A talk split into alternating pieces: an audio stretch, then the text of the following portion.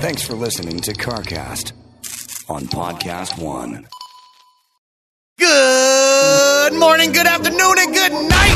And welcome to T-Pain's Nappy Boy Radio Podcast. The most fun you'll ever listen to while you're folding your clothes. Now let's get this straight. This is not your average podcast. T-Pain's Nappy Boy Radio is super fun, super crazy. It's pretty much an in-your-face conversation. That's the good thing about us. We don't do interviews. We do conversations. All of my guests, all of my co-hosts, we chill. We drink, we play games, we have the song of the week, we have the creative curse word of the week. As long as you're having fun as our guest. Speaking of guests, each week I'm gonna go through my whole contact list and dive headfirst into the world of music, gaming, exotic cars, tech, strippers probably, doctors probably, probably strippers that are only stripping so they can pay for tuition to become a doctor. You never know. My wife is a certified bartender. She'll make you a drink while you're here. We'll get you drunk and make you play VR after. It's a lot going on. But that's what it's all about over here at T-Pain's Nappy Boy Radio Podcast. See you soon, baby!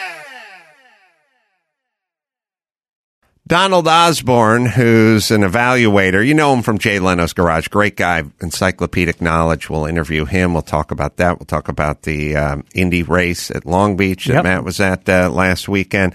All coming up. First, I'll tell you about Trico. Over a century ago, Trico was the first to make wiper blades. That's right.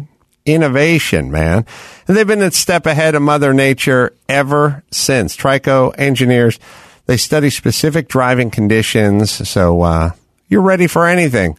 I don't care if it's raining actual cats and dogs. Trico is ready for you. Whatever the weather, Trico wipers maintain maximum windshield contact, no matter what your driving habits. You'll always find the right wiper blade for your vehicle, and that is why everyone here uses Trico, and the people who know their way around cars, and that's us swear by Trico. Trico, the future of wipers since 1917. That's right, going back over a hundred years. To find a store near you and see the latest offers, visit TricoCatsandDogs.com. That is TricoCatsandDogs.com.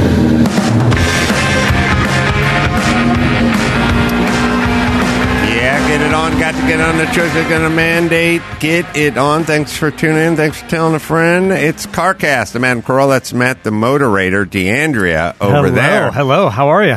Doing good. Busy, but good. Yeah. How about you?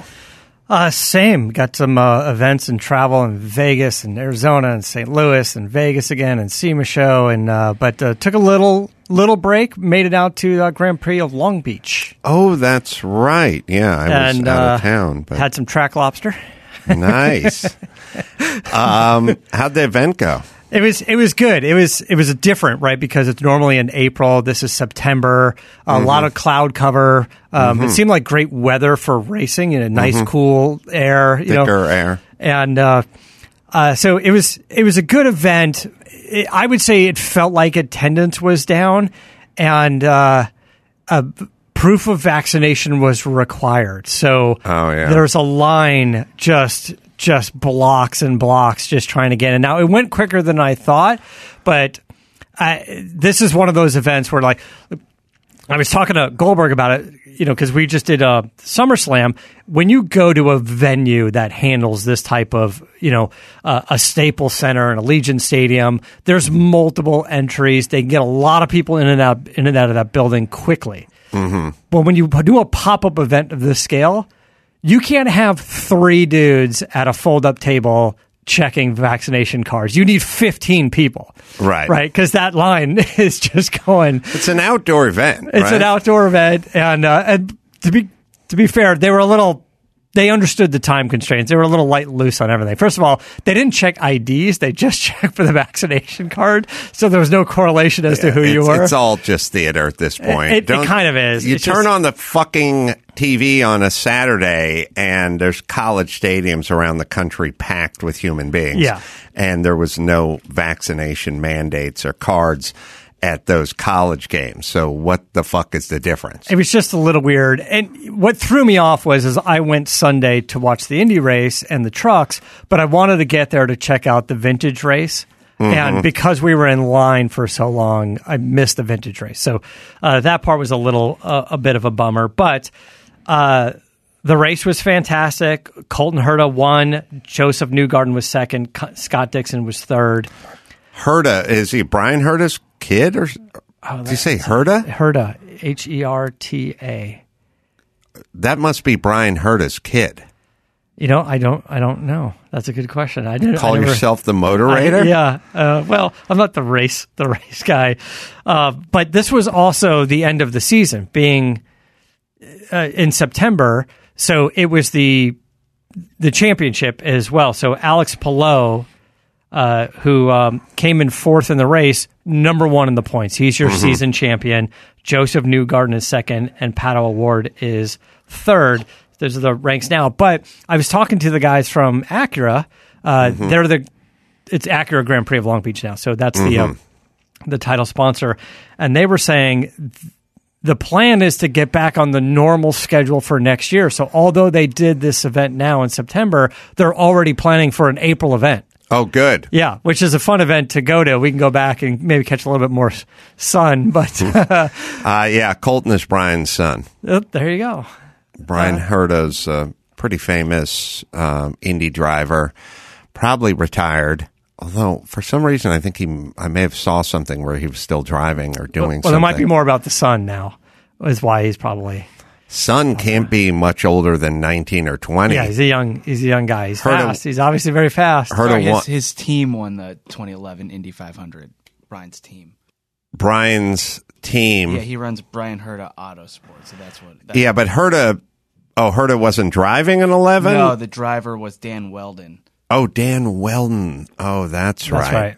right. Um, so who passed? Right. Yeah. Herta must have won Indy 500 maybe, I don't know, 03, 02 or something like that. His, his best finish in Indy was eighth in 2005. Oh, well then he I don't know, did he win the championship, the points championship in 01 02? I he was a pretty significant driver back in the day. Also, I do believe there was an incident with uh, Herta where he he may have hit a track worker or some version of that, killed somebody. I, you know, Willie T. Ribbs had that situation in Canada uh, as well. But there was a Canadian, Bryan Herta.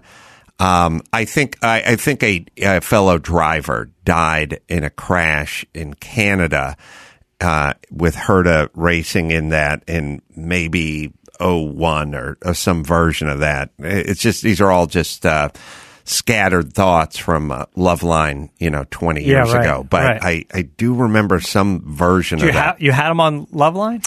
Bryan Herta used to Yeah. come on to Loveline.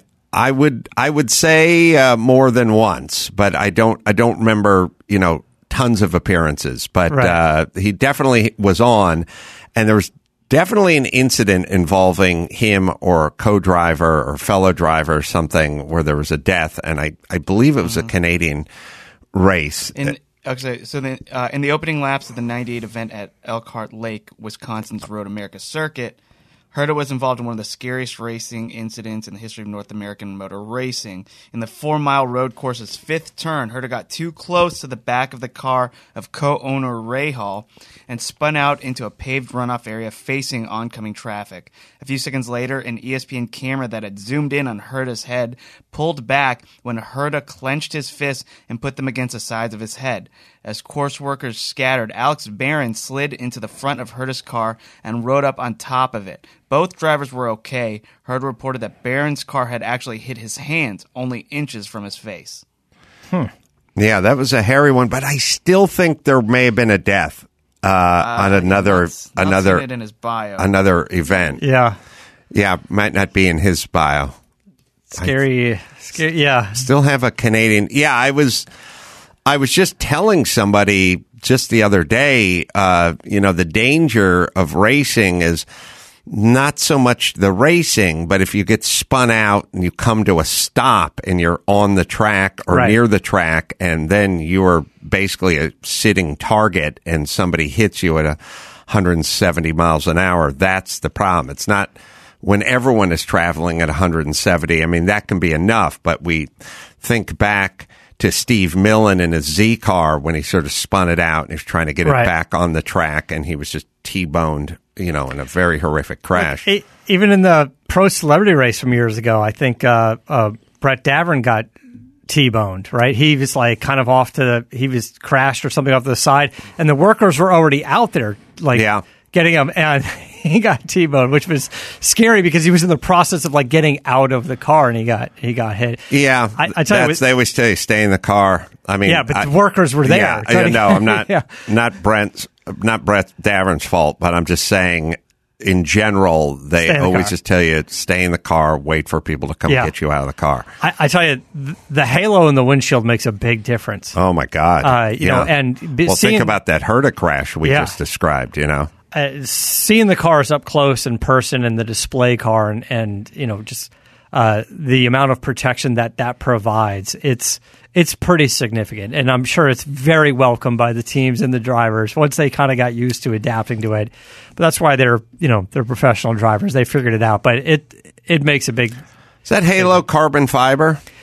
I, I don't know if it's carbon fiber or titanium. Oh, the the, yeah, the loop, the halo could m- might be titanium, and I think it has a spine in the middle, and then it has uh, some sort of uh, windshield on it. I don't know.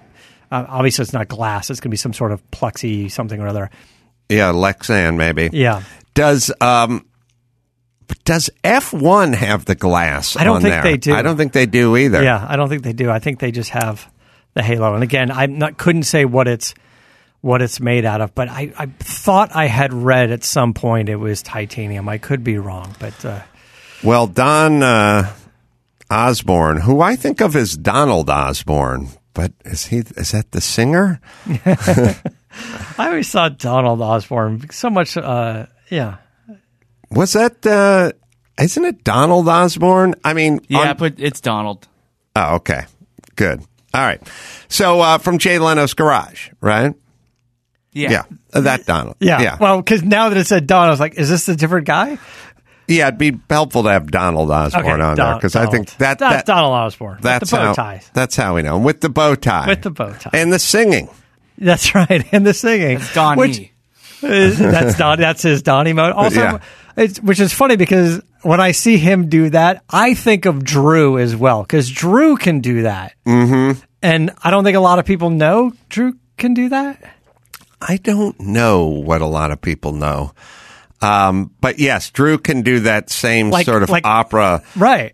singing that he will do to ring in to herald the arrival of his segment when they evaluate cars at the end of Jay Leno's At the end garage. yeah, I guess that hoop is titanium, which makes makes sense to me. The halo is titanium. Anyway, Donald Osborne is going to uh, join us soon, and we'll talk to him about uh, cars and evaluations and life and and um, his his role in that world. Also, oh, uh, we'll. Uh, so, uh, did you go down there? Who'd you see? So that was the thing was because the race is Sunday and it's the ceremonies and the pra- and uh, and and whatnot. I didn't actually get to talk to the drivers. When you go and the cars are going out to to the field basically to to start and they do the open.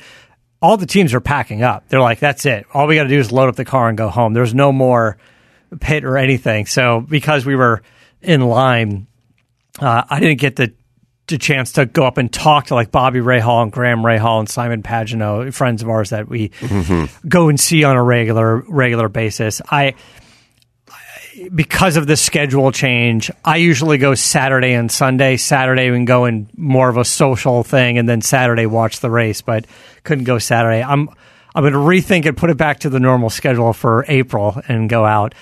Uh, so I didn't get to say hi to those. I was, you know, I had emailed ahead of time to uh, Bobby and Graham and said, you know, good luck, and uh, you know, uh, you said good luck, and you're going to be out of town, and you know, hope to run into you guys. But they were just on the track the whole time. And uh, there was the truck race as well. which is which is fun. Lots of carnage. Of of course, that's after the IndyCar race because they just you know screw everything up. you know, it's it's, it's a crazy sport. yeah. The trophy Um, truck race. So the vintage race was in the morning, like I don't know, like a ten forty five to eleven fifteen or something. Was that a Formula Atlantic race? Yeah, and I didn't get to see it, which I was bummed about. And as we were in line, we got to hear some of it. Uh, and and then yes, then the whole indie thing, um, which takes up most of Sunday, and then the trophy trucks come out. They bring the jumps the jumps out. Uh, we saw some of that, and then we watched some of it on the screens. And it's just it's as much fun as you always think it is. It's always weird to me. It's like, why do they run the knobby tires on the street? But probably it's the only tire you can get for those things Probably, yeah. you know, uh, but just banging into each other and body pieces coming off those trucks and flipping up on, and then just for fun, like they're on up on two wheels at some point, especially Right. toward the end. Yeah, yeah. You know, it's it, it's really fun if anyone hasn't checked out the sort of track asphalt trophy truck racing. it, it is fun. I would I would uh, venture to say, but Chris can look it up. I would bet you that on that track, the Formula Atlantic cars get around it as fast as the Indy cars do. Um, I'm using a, a theorem here, which is uh, my go kart theorem, which Yeah. is like uh, a shifter cart will get around a track like that, like as fast as as an Indy car. Especially well, around like the fountain, like when you got to go down to almost it, it five there's miles a, an hour. There's a couple of straightaways, you know, Shoreline being the longest, and the Indies cars, I'm sure, will pull the Atlantic cars on that. But Yeah. then there's a lot of really tight bits and pieces on that track, and I bet those guys can match the lap times of the Yeah. Indy cars. Plus, if they're vintage, they they may even be running wider slicks than the Indy cars are today, with a lot of the regulations and things of that nature. Yeah. Well, the the first one or two laps, especially around the fountain, there's always a little bit of carnage. So uh, right off the beginning of the the, the beginning of the race, as everyone's so bunched up, they already had a yellow flag you know? On the Indy race. Yeah, on the Indy race. So see if you can see if you can get any lap times for that, uh, Max Pat. I'll I'll tell you guys about Mack Weldon. Yeah, you're busy. Stop thinking about what to wear and embrace Mack Weldon's daily wear system. A selection of clothes with smart design, performance fabrics, built to work together from breathable t-shirts and polos to stylish button-ups, shorts, underwear, and beyond. I love my Mack Weldon stuff. I've frequently worn it on Kimmel and other shows where I'm going to be on camera because it looks that good. For the ultimate uh, lazy Sunday, they're Ace sweat shorts. Ooh, I like that. Uh, pair perfectly with their ultra soft, ultra upgraded Pima tees. For weekend travel, they have their silver knit polo and radius shorts, and they're the perfect uh, high tech, highly packable combo. It's Mack Weldon, right, Matt? Yeah, you know, buy buy some time this summer with the Mack Weldon Daily Wear System. You know, for 20% off your first order, visit mackweldon.com slash carcast and enter promo code carcast. That's mackweldon.com slash carcast, promo code carcast for 20% off your order. It's Mack Weldon, radically efficient wardrobing. Donald Osborne has joined us uh, via Zoom. We do call you Donald, not Don, correct? That is absolutely correct, Adam. I am a Donald. All right. All right, We he's should stop Donald. writing Don on Sorry. everything. well, thankfully, I'm a big fan, and I've watched your career for quite some time. Of course, I see you on uh, Jay Leno's Garage, so I know to call you Donald. it's a terrific thing. Actually, it's a, it's a great uh, point of separation because there are people that say, "Oh yeah, I'm really close personal friends with Don," Right. and then we sort of know. Yeah. then, Like, then who- we know Who, who are we wh- talking about? which is very interesting because in Hollywood, you'd say Bobby De Niro if, in fact, you were close friends with him. So this is actually, we flipped the script. Right. Go the long version. That's how you know you're truly a fan. Uh, thanks for joining us, Donald. A pleasure. Let's talk about uh, you and your background and, and how you got into evaluations. Um, it's something I've always been kind of fascinated with, and, and now more than ever. I mean, we were just speaking last week about the Tom Cruise 928 Sure. going for one nine and change. Let's call it two million bucks. Uh, how did how did this start for you? Well, it was very interesting. I mean, it started with my great love of cars. I've been through five completely different careers, which is, I think, um, certainly not a record, but uh, certainly up there. Um, I trained as an artist in high school, wanted to become a car designer because I loved cars from the time I was a kid. Uh, went to school instead for um, music, for opera. Trained as an opera singer. I had been singing uh, with the Metropolitan Opera from the time I was 17 years old and uh, pursued a singing career, all the while keeping cars in the background. Then worked in retailing, worked in marketing communications, advertising, uh, corporate image and branding, always cars in the background, and decided around 2003 that I really should probably do something with the car thing. And I had been writing for Sports Car Market magazine for a number of years at that point. point, and a very good friend of mine, um, Dave Kinney, uh, who was also writing for Sports Car Market at the time, said, "You know what? I'm an appraiser, and I think this would be something that actually might suit you. You like research, you like detail, you like cars, and so why not give it a try? So I joined the American Society of Appraisers, uh, got my certification and uh, an accreditation, and uh, started doing appraisals full time in 2004 and uh, have not looked back. well, where do you see the market right now? I've been kind of speculating that in the uncertain inflationary world, possibly Joe Biden, who knows what's around the corner. I feel like the younger people are thinking about Bitcoin, but the older people are thinking about cars right. and memorabilia and a Steve McQueen windbreaker. Does that make sense to you, Donald? It makes a lot of sense uh, from a number of points of view. One is the economic point of view, and the other is a sort of an emotional, societal point of view. the market's really been moving in this direction for the last, it's been a big movement for the last probably 14 or 15 years uh, towards the experiential part of the spectrum. People aren't buying cars to look at, they're buying cars to use, whether it's racing, uh, rallying, touring, showing it at uh, car shows, whatever it might be. Um, people want something that adds something to their lives. Um, and that's really what has been driving value. And um, it's also quite interesting that having just come through the pandemic, or coming through the pandemic, um, people also realized, what am I waiting for? Mm. Um, am I waiting for the golden years? You know, looking looking awfully yellow out there right now. Uh, you know, uh, why not just go for what it is that I've always wanted? Um, and then the fact that interest rates have been so incredibly low. Um, if you've got savings in cash, it's sitting in a bank collecting dust. So it might as well collect dust in your garage so you can actually clean it every now and then. And even for young people, um, Bitcoin is terrific, but Bitcoin isn't sexy. Bitcoin is no sexier than a stock certificate. You know, young people are interested in having something that entertains and challenges them and also gives a sense of community people want to get together with other people who love these items. You don't get together in Bitcoin conventions and, and you know have a party.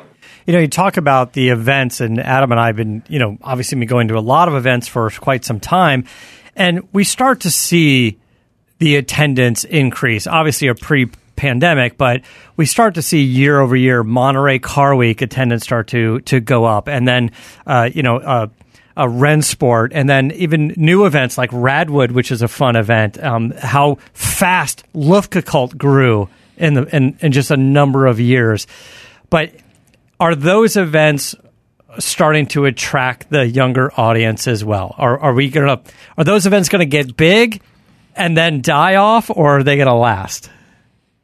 Well, um, you just gave me a wonderful opportunity to make a shameless plug, and I love shameless plugs. The answer to your question is yes, they do attract younger people. Um, and again, it gets back to the experiential part. I think that cars and coffee and the cars and coffee phenomenon has really had a big effect on that.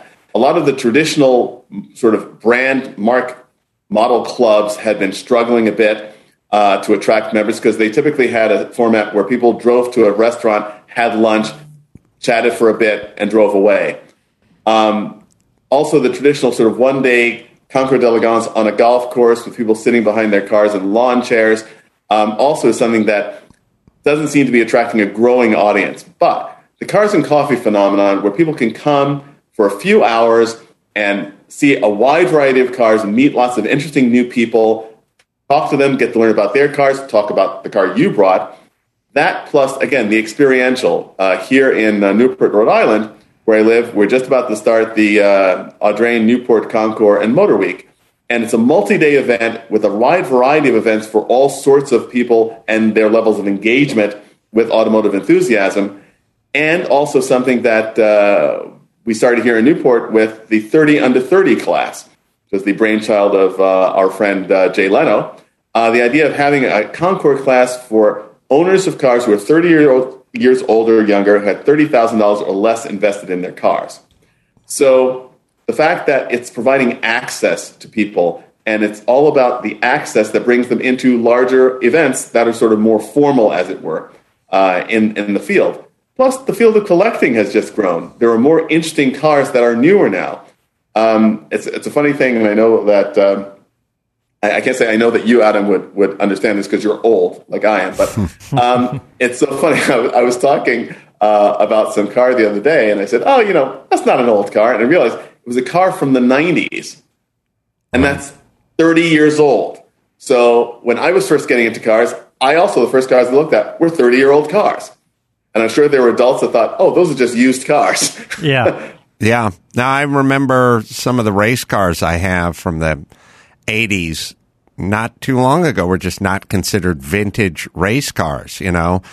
Um, anything tube frame was really not considered vintage. It had to have a tub. Yeah. You know, and you know, it's something I've always said about the hobby, which is, you know, you, you eventually everything's going to be vintage, you know, and, mm-hmm. and I have, you know, race cars from the 90s and you think, yeah, same thing. Feels new to us because we were out of high school, but uh, to my 15 year old son, that is an old ass car. right. and I'm an old ass man. And, you know, speaking of some of those 90s cars, you know, we've been noticing that uh, a lot of the Japanese stuff, some Skyline stuff, I yeah, think. NSX. Um, NSX stuff. Supras. Supras. Yeah. For, first things first, you know, Japanese was neither here nor there, you know, uh, uh, 10 minutes ago. Yeah. and certainly Japanese 90s. I think it, some of the skylines we've seen. 91 92 i think early 90s have recently gone for maybe 250,000 bucks. I mean uh, that is a quantum leap. Yeah an integra you know. R yeah. yeah. yeah the type r's and stuff. What what's well, your you feeling know, on the japanese car market? Well i think that it reflects again the fact that the collector car field the spectrum is growing. I like to compare it to art People have been collecting art for a really long time, since the Romans collected Greek art. Car collecting is fairly new, since basically after World War II in most of the world. And so, what we're seeing also here is that the, the basic standards of evaluating any collectible item are applying to cars. So, it's not simply when it was built, it's what did the car mean to its period. Um, the cars like the Integra R, uh, the Skyline, were great performance cars that showed their manufacturers taking the brands in a new direction or establishing technology in a, a mass produced car. Let's call it a mass produced car, although the Skyline certainly, the performance versions are not common cars, but they're still, it's basically a, a serial production car. And it is one of those things that they made lots of boring cars in Japan in the 1990s, and those cars will not particularly gain in great value or interest as time goes on. But the cars that really sort of move the mark somewhere, especially like the NSX, for instance, um, are certainly notable for all the reasons why historic Ferraris are notable, historic um, Jaguars are notable, whatever it might be. It's because of their specific, specific attributes that that's what makes them interesting. Let me ask you a, a sort of a market evaluation question. So, Leno has famously said that he drives all of his cars and he, you know, I'll paraphrase, I'll drive them down and restore them back up. But what we see a lot of uh, now, especially with these 80s and 90s cars that you're talking about, you know, pop up on Bring a Trailer in certain auctions. Uh, you're seeing, you know, a GNX with 120 miles on it, Mustang Cobra R's with nine miles, uh, NSX super low miles, Integra Type R's super low miles it kind of takes the experience out of it, right? Because a lot of it is we look at those cars and go, yeah, it's a big money car. Somebody's going to spend a lot of money on that car because it's got 300 miles. But then what do you do with it? you know, like I, I mean, you have to have a massive collection and not drive all of the cars. I guess my thought is, well, what is your thought on those low mile cars? Are they, are they worth it? Should they, can they never be driven at that point? Right? Uh, well, I've got, I've got, I've got two, three things to say on that. My first is my own personal opinion, which is that the cult of the undriven car is a very, very, very misguided one. Cars are meant to be driven, especially the cult of the undriven high performance car, which is like saying, I'm going to buy the Mona Lisa, but hang it on my wall facing the wall so that the sun doesn't hit it. What's the point? And uh, the second thing is the fact that as a long term trend in collecting, the undriven car, in my view, generally does not last because it cannot be used. By actually using the car as it's meant to be used, you are thereby drawing down that interest for that particular part of the market.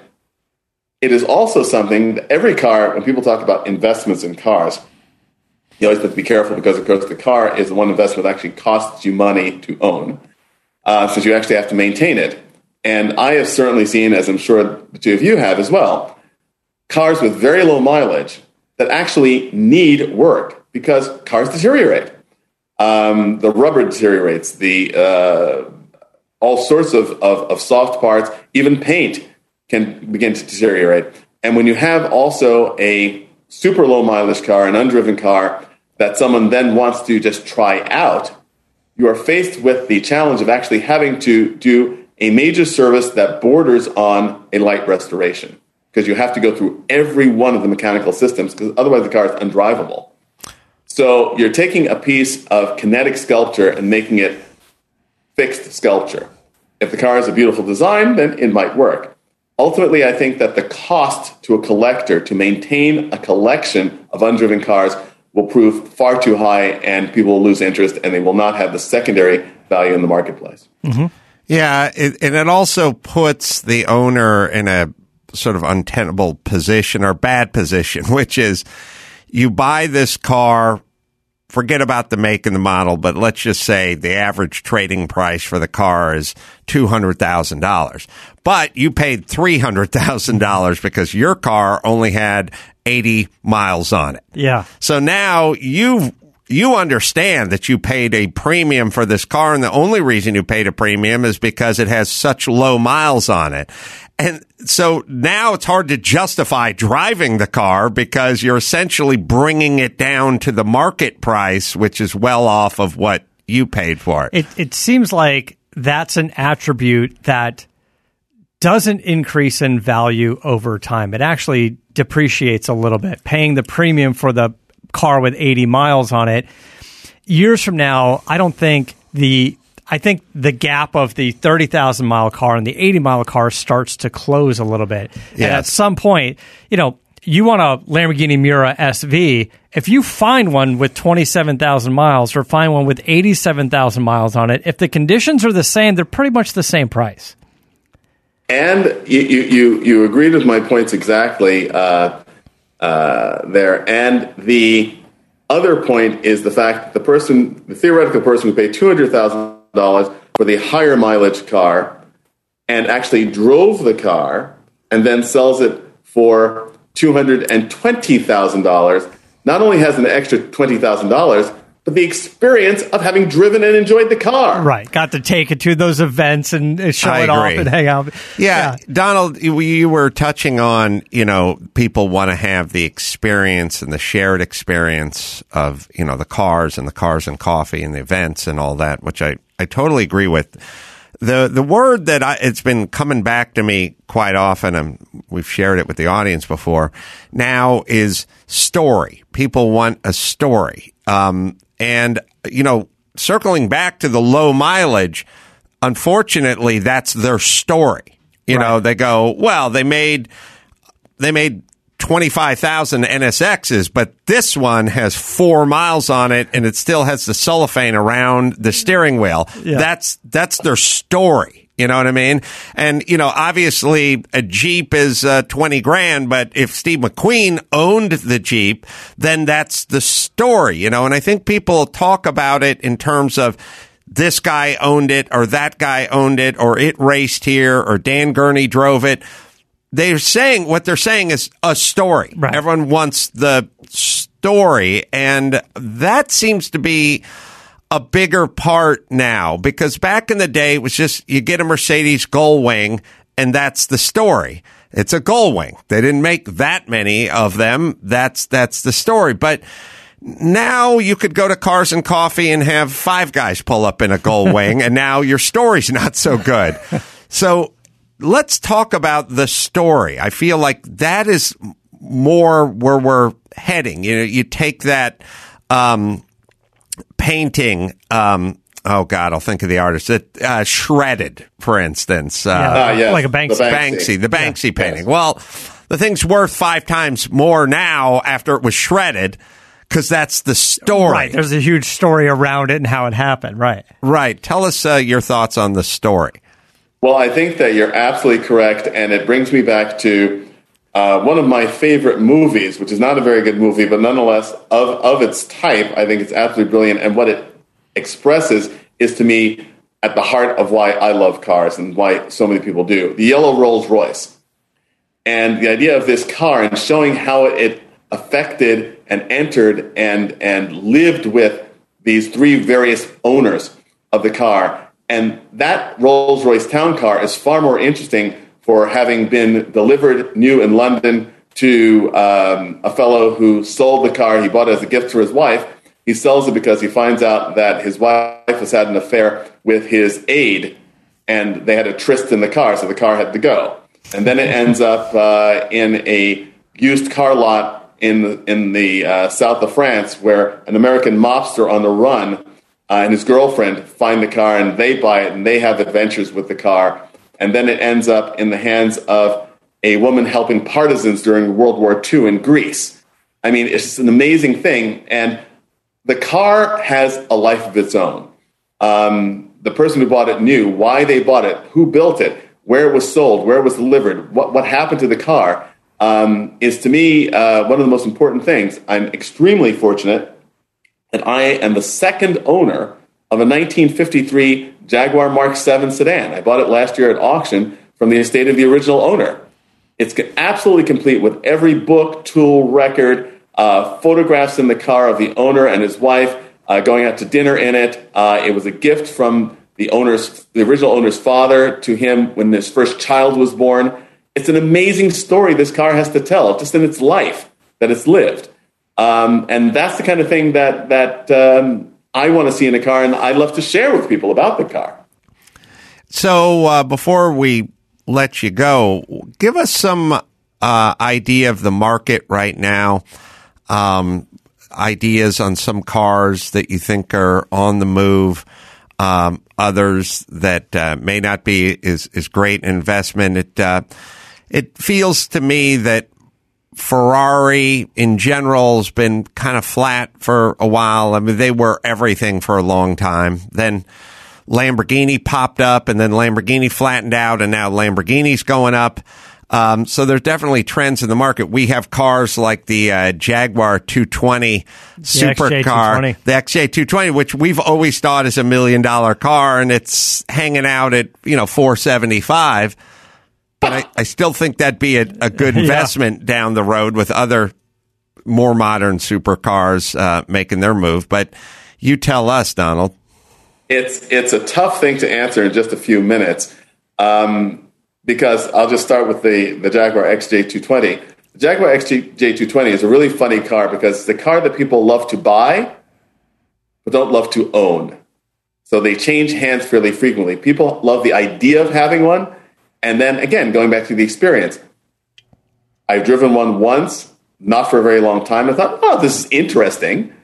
But for the people who buy them and the other kinds of cars they tend to have, it's not that interesting a car. And again, it doesn't have that much of a story to tell because it didn't do what it was intended to do. um, originally by the by the manufacturer. Um, for the other part, um, again, a lot of the Ferrari market, especially in 1960s Ferraris, um, which is which has been flat and slightly declining. Again, it gets back to experience. A lot of people bought those cars to be seen in, and the driving experience wasn't that interesting to them. Now, I happen to think they're very interesting to drive, but if something is being bought as a fashion accessory, it tends to drive prices up and down faster. Um, with the Lamborghinis, again, conventional wisdom also applies here because forever people said, oh, Countach is a really neat cars to look at, but of course you can't drive them, you can't see out of them, and they're hot and they're uncomfortable. And people realized, you know what? They're no hotter or more uncomfortable or, or more difficult to see out of than 16 other cars, but I really think it's neat and I love what it represents historically. So people who weren't in the market for a Countach 10 years ago are suddenly looking at them. So I think that again, we come back to what we talked about before. Two things. One is the basic characteristics of value. Is this car important for its time, for its age? It doesn't have to be a limited production car. People, by the rules of collecting, no one should own a first generation Mustang. They built millions of them, and they- they're not they're not very good cars. Frankly, they're, they're Falcons and drag. But emotionally, they connected with so many people, and that's why they still you can buy a Mustang today, a '65 Mustang, and not lose a cent on it and own it for five years. Maintain the car well, and you're good. So it's about the personal connection. For me, I'll, I'll say my bottom line is this: I, I, I say this for myself and for my clients if there's a car that makes your pulse race, that gets you to do the things you want to do, to meet the people you want to meet, and you pay X dollars for it, the next day, if someone only is willing to give you half of what you paid, it doesn't matter because the car hasn't changed. It's still going to do for you what you wanted it to do and what it does do. Well, I I'm with you, brother, but explain that to the wife. That's all. I, I got to say. Listen, if she says if this is the car that gets you out of the house on the weekends, then go ahead. By all means, you should buy that car. Well, if we had more time, Donald, I'd ask you what Jay Leno was like in real life. You know what he's like in real life, Adam. Uh, he's exactly as he is. What you see is what you get. I, Absolutely. I always tell people, people always go, "What's Dr. Drew like in real life?" I'd go, "Have you ever seen him or heard him or anything?" Then you know you know him, which is uh, high praise, really. For Exactly. any any celebrity, the uh, website automotivevaluationservices.com is where you can go in the Audrain Newport Concours and Motor Week. That is today, as you hear this, through October third, and you can go to the uh, YouTube channel Audrain Museum Network. Donald, uh, always great to speak to you. Uh, hope next time you're in LA, you can stop by and kick some of our tires. Absolutely. I can't wait, Adam. Thank you. The great Thank you, Donald Osborne. All right. You got a spot there, Matt? Yeah, uh, oh, from a word from our friends at Geico, whether you own your home or rent your home, we can know it could be a lot of hard work, but you know it's easy. It's bundling your policies with Geico. Geico makes it easy to bundle your homeowners or renters insurance along with your auto policy. And we know that's a good thing because you already have so much to do around your home already. So just go to geico.com, get a quote, and see how much you could save. It's Geico easy. Visit geico.com today. Oh, man. Love Donald Osborne. He always looks like he's ready to go to Goodwood Revival. Like at the drop Yeah. of a hat, he's he's on a plane. He's already dressed. He's ready to go. We have uh, on the screen, it says F1 versus Indy at Long Beach. But Oh, you you really meant Road Atlanta? I thought you just meant like street courses. I'm sorry. no, no, no, no. I, I said Oh, you said Atlantic, uh, Formula Atlantic. Formula Atlantic cars. What was the lap times of Formula Atlantic versus the lap times of IndyCar? Probably not an easy thing to Google, but Well, but they just had a race. Yeah, Long I- Beach. but I don't. Yeah, I They'll have- don't. I don't know where where lap times are for those. they'll they'll have the lap times for the Indy race, and they'll probably have the lap times for the vintage race. Somebody would, yeah. I uh, feel like I feel like it'll. Now I I- did I'm say the sure word. wiki I said the thing. word formula, which is true, and I said Atlantic, which could be like Atlanta. There you go. See, There you Yeah. go. But All right. I it's kinda- still Don Formula Osborne would agree with me. Formula Atlantic. Well, the part where I was saying the smaller cars, or I don't know, the Formula Atlantic. Um, Formula Atlantic is a type of car. it's a type of car, and they had the vintage race, the Formula Atlantic Right. vintage. Although I, I guess it doesn't really matter when you get the lap times when they're when they were new or on a vintage race. I think the point is is Yeah, it doesn't have to be from last weekend, but Yeah. it would be. It, it'd actually be more, maybe a little more interesting from last weekend. The the the. Um, well, actually, I do know this. I do believe I was talking to someone who was driving one of those Millen Z cars, turbo Z cars, who went out and set the pace a couple of years ago in Yeah, the right. vintage to race. And he was saying that he had a higher top speed on um, Shoreline than the other than the Indy cars did. Now you can go, how's that possible? Well, couple things. One is it's it's a vintage car and you can run huge rubber on it. You're not really I mean they had regulations, but it's not what it is now where you have to have the same size. I don't know, does Indy have the same size front and rear tire, whatever but you're not you're not you don't get to put the 14 inch slicks on on the back of the Indy car per Right. se. And then also, you know, they have res- air restrictions and flow restrictions and, you know, D this and D that, and they may be capped at 550 horsepower or something like that. The Z car, if Yeah. you turn up the wick, you could be at 800 horsepower on that car. So you, you think to yourself, well, the modern car's got to be so much faster, but not when the vintage car's got another 250 horsepower and another two ounces of rubber. then it's the in back. drag race mode at that point. And like you're saying, big horsepower, big tire means you know. I mean, obviously more weight, but Right. But uh, but yeah, but then it's it's it's a drag race at that point. It's just. Right. You know, who's going to get on the brakes and make that turn at the end of shoreline? Um, all right, so uh, maybe we'll bring you that info in the yeah, next let's do it show. Next time. Let's well, finding lap times for uh, for Formula Atlantic. yeah, I. I well, had a the- I'm feeling it might only get a little- saying it based on they just had a vintage race, and I've done enough vintage racing where they will oftentimes post, "Here's the winner." And you know, here's the top ten in order, and they'll give you the fastest lap yeah. next to the person's name. You know what I mean? Like on lap four, they turned a one twenty one seven. You Yeah. know, like that's that's how they'll break it down. Yeah, Now, I some- agree. It's just not going to be on like Wikipedia. It's going to be on. I'm I get Yeah. it, man. Okay. I'm just saying, I, it's not going to be there because it's not that type of Yeah, info. It's it, it, I, it'll be somewhere at some point. And sometimes it takes a week for them to put that shit up as well. But usually, if you go to the maybe the website of Long Beach Grand Prix or whatever, and look at the weekend results or something like if you do results on uh, Long Beach Grand Prix or something, it might it'll Yeah. do the truck race result. It does have it does have that, but for some reason, historic formula doesn't have the race results posted. Hmm. Oh, that's weird. Formula Atlantic. Formula okay. Atlantic, yeah, All right. Well, maybe. Uh, and that goes for the other years too. So I'm wondering if they're just not posting or keeping track of it.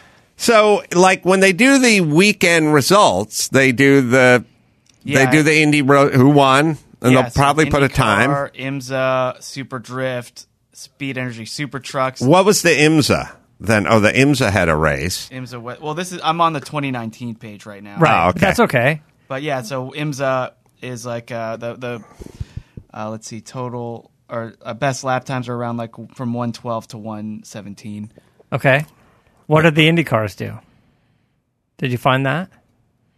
Uh, the same year, the the Indy cars would be, let's see, lap average speed, elapsed time. Uh, they're not giving me average lap time here. Hmm. All right. Uh, well, we'll, we'll get to it next make week. Yeah. a note of it, but Yeah. I, I think we'll find the result from last week. I, Right, I'd be right. curious what the Formula Atlantic did. Fine. Uh, Baltimore, Magooby's, Joke House, November 5th. Two stand up shows there. You can come on out in Philadelphia or outside of Philadelphia. Keswick Theater, November 6th, doing stand up there. Go to amcurl.com for all the live stuff and go check out our Pluto channel, Chassy, C H A S S Y. 687, I believe. Lots of free stuff there. What do you got, Motorator? Uh, just uh, you know, got to drive a Lamborghini Huracan STO and a couple of other vehicles. Posted all up on my social media. Check me out at Motorator. So, until next time, Adam Carolla for Donald Osborne and Matt, the Motorator D'Andria, saying Mahala. Oh, no, saying keep the air in the spare in the bag of the wheel. For the latest updates and call in times, follow the show on Facebook, Twitter, and Instagram at CarCast Show. If you'd like to write in, fill out the form on CarCastShow.com. And don't forget to give us a nice rating on iTunes.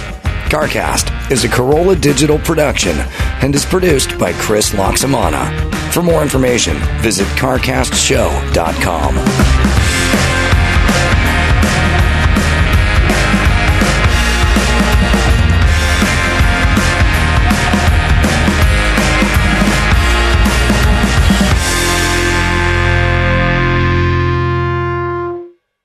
Hey, Geico, do you own? Do you rent? Well, you do one or the other, right? You know, it's hard work out there. Owning, renting. You want to save some money? How about you bundle? Bundle your policies at Geico. Geico makes it easy to bundle the homeowners or renters insurance along with your auto policy. It's a good thing too because you got so much to do already. Go to geico.com, get a quote, see just how much you could save at Geico. That is geico.com today. That's geico.com.